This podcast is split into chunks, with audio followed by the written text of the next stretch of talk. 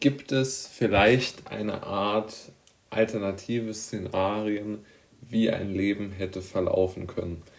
Ich denke, diese Frage hört sich vielleicht im ersten Moment einigermaßen kryptisch an, aber wenn man wirklich darüber nachdenkt, erkennt man doch, dass diese Frage einen doch tieferen Sinn hat aus meiner Sicht. Ich möchte vielleicht zuerst mal darauf eingehen, beziehungsweise ein konkretes Beispiel nennen, wie ich auf diesen Gedanken wieder gekommen bin, der mich schon immer umgetrieben hat, aber den ich jetzt nochmal äh, präzisiert habe, so in meinen Gedanken. Ich habe eine Dokumentation über den von mir äh, extrem bewunderten Rennfahrer bzw. Rallyefahrer, wie er sich selbst nennen würde, Walter Röhrl, geschaut. Und er hat dort von einer Situation berichtet, die mir sehr zu denken gegeben hat. Er hat davon berichtet, dass er eine, ähm, eine von einem Kollegen ein Auto ähm, zur Verfügung gestellt bekommen hat, beziehungsweise er hat es organisiert, dieser Kollege. Und damit haben sie äh, eine Rallye privat fahren wollen, also nicht für ein, für ein Werksteam oder so. Und um zu testen, wie gut dieser, dieser Wagen ist, sind sie dann auf einem, äh, auf einem Waldweg beziehungsweise auf Schotter, auf einer Schotterpiste, auf einem Schotterweg in, in, in einem bayerischen Wald gefahren. Ja. Und dort berichtet Röll, dass er an einem äh, mit 150 Stundenkilometern an einer Familie äh, vorbeigefahren ist, die praktisch dort an diesem Weg gecampt hat und dort gerade irgendwas gegessen hat oder so und halt alle, die Kinder, die Familie draußen saßen und er dort mit seinem Wagen vorbeigebrettert ist. Jetzt möchte ich, das äh, war sicherlich eine andere Zeit, das ist ganz klar und damals war diese Art zu trainieren auch normal. Es war in den 80er Jahren, beziehungsweise ich glaube 1900 Mitte der also 1975, 76, 77, sowas müsste das gewesen sein, die Chronologie betreffend. Ähm, aber damals war das sicherlich noch normaler, dass Rallye-Fahrer so trainieren. Aber, und jetzt äh, komme ich zu meinem entscheidenden Punkt, Röhrl hat das in so einer Art ja, launigen äh, Sprache gesagt, die natürlich in das Interview gepasst hat. Aber man muss natürlich schon sagen, das war natürlich eine extrem gefährliche Situation. Und was wäre jetzt passiert, wenn Röhrl da irgendwie ein Kind oder einen Teil von der, von der Familie umgenietet und überfahren hätte, ja?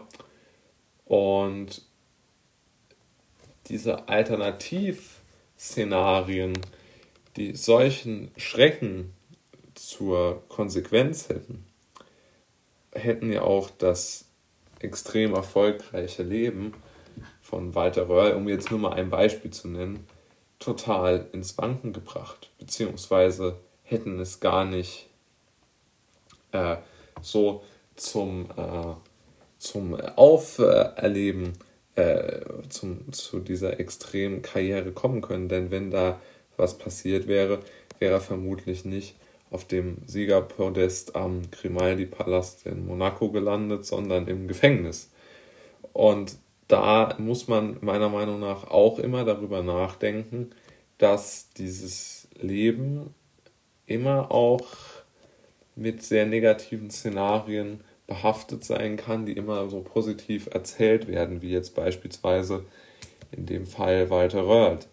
Äh, aber auch vielleicht im, in in finanzieller Hinsicht oder auch, ich würde sagen, meine philosophische oder meine ähm, Einschätzung dazu oder einer der Gründe, warum ich diese Art zu denken für so wichtig halte, ist, dass natürlich wir immer in unserer Gesellschaft oder in den Medien insbesondere, aber ich würde auch sagen in so Art Heldengeschichten, immer nur von den Menschen erzählen, denen es gut geht oder die erfolgreich geworden sind, die gewonnen haben, um es mal im, im Sportjargon zu benennen. Aber was ist mit denen, die nicht gewonnen haben? also wie viele Prozent der sogenannten Loser haben vielleicht das gleiche gemacht wie die Gewinner, nur hatten weniger Glück?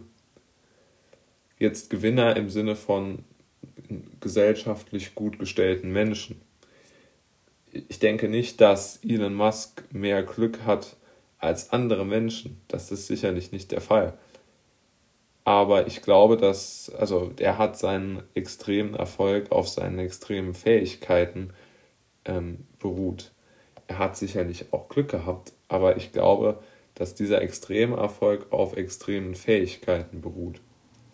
Wohingegen ich glaube, dass sehr viele Menschen, die sich oder die wo gut situierte Rentner zum Beispiel sind, eher aus einer, ich würde sagen, Kombination aus Glück, so einer gewissen Resilienz gegenüber dem Leben und einem einfach dem Glück der, was wirtschaftliche Dinge angeht, richtigen Geburt äh, profitiert haben. Und aus diesem Grunde äh, sehr, sehr gut im Leben möglicherweise auch äh, vorankommen können, weil oder konnten, weil einfach damals die Verhältnisse eine solche Situation hergegeben haben eine solche wirtschaftliche Situation und wirtschaftlichen Aufstieg oder wirtschaftliche Sicherheit. Und ich denke, diesen, diese alternativen Lebensszenarien müssen die Menschen immer, oder muss man als Mensch, ich beziehe mich da natürlich auch mit ein, immer im Auge behalten, um so eine gewisse Demut auch zu haben und nicht so eine extreme, wie soll man sagen, so ein, also in, in so einen extrem hinnehmenden Modus gegenüber allen gefühlten Ungerechtigkeiten zu kommen, denn aus meiner Sicht sind sehr viele Ungerechtigkeiten auf dieser Welt auch tatsächliche Ungerechtigkeiten und keine gefühlten.